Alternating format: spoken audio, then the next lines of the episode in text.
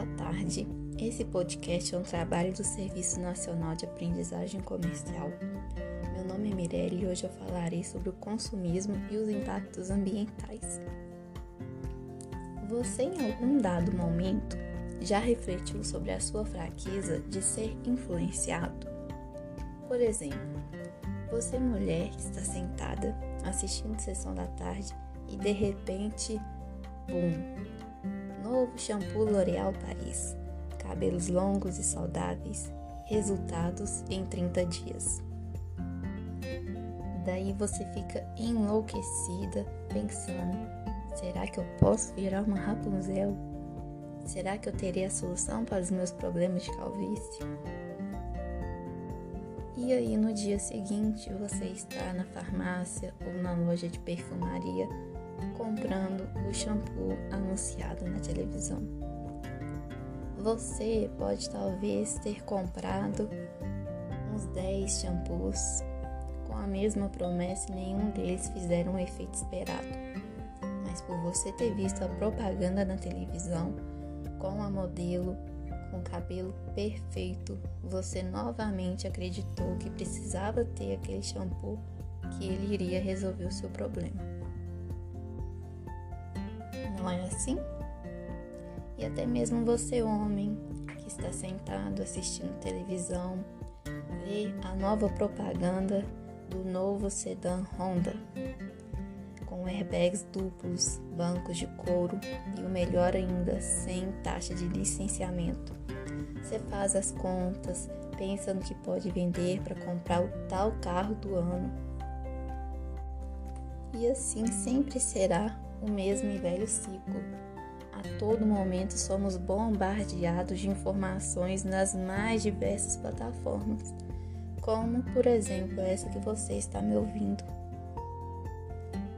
Então, qual a diferença entre o consumo e o consumismo?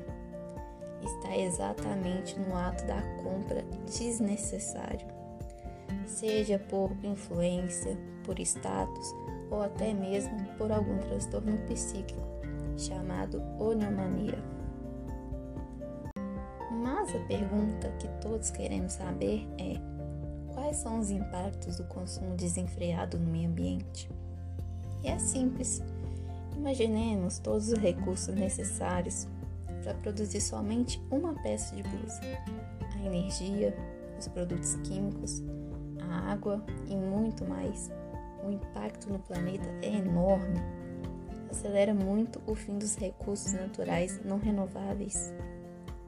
As queimadas, a liberação de CO e CO2 pelos carros, os gases liberados pelas indústrias, a liberação de combustíveis fósseis no ar, a grande produção de lixo de todas as categorias e a falta de onde descartá-los, a poluição do mar, como no caso do descarte do esgoto ou restos mortais vindo direto do rio Ganges, que deságua no Oceano Índico, a poluição das praias causadas por turistas e moradores.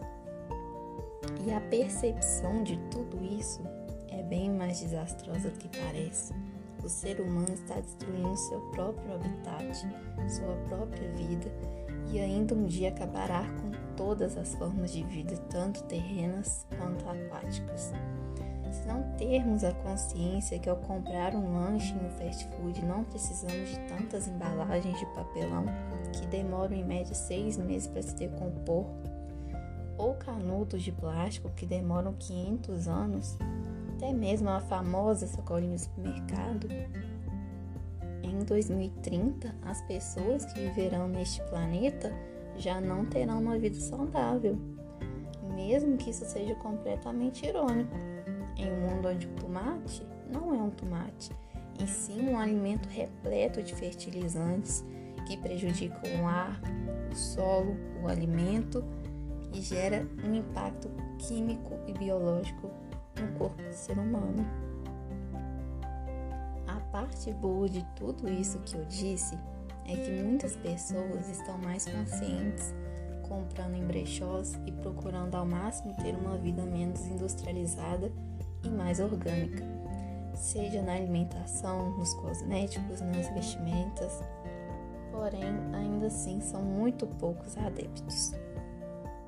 As perguntas que devemos fazer todas as vezes que queremos comprar algo sem necessidade deve ser: eu realmente preciso disso?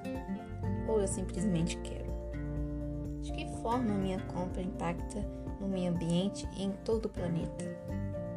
Como eu posso contribuir para que eu prolongue e tenha uma vida com mais qualidade? Já imaginou se em um planeta com quase 8 bilhões de pessoas, pelo menos 7 bilhões procurassem andar mais a pé, de bicicleta, não jogar lixo nas ruas, plantar mais árvores, plantas, ter hortas orgânicas. Se repensassem nas suas práticas de consumo e no seu cuidado com a sua vida e com a vida do próximo,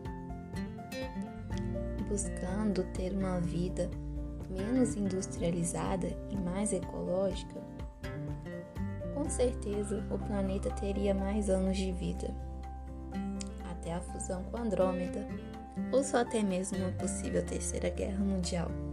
Brincadeiras à parte, devemos a todo momento que comprarmos algo pensarmos que não somente estamos comprando, e sim retirando recursos do planeta Terra que talvez não possam voltar ou ser recompostos. Assim que todos nós pratiquemos o consumo consciente, o consumo sustentável, para que a nossa vida prolongue e seja prolongada de uma maneira saudável.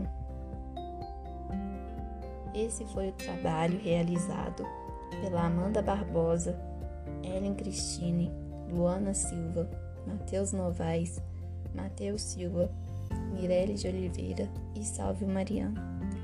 Muito obrigada a todos os ouvintes e espero que de alguma maneira esse podcast possa ter ajudado a sua autoconsciência e autoanálise.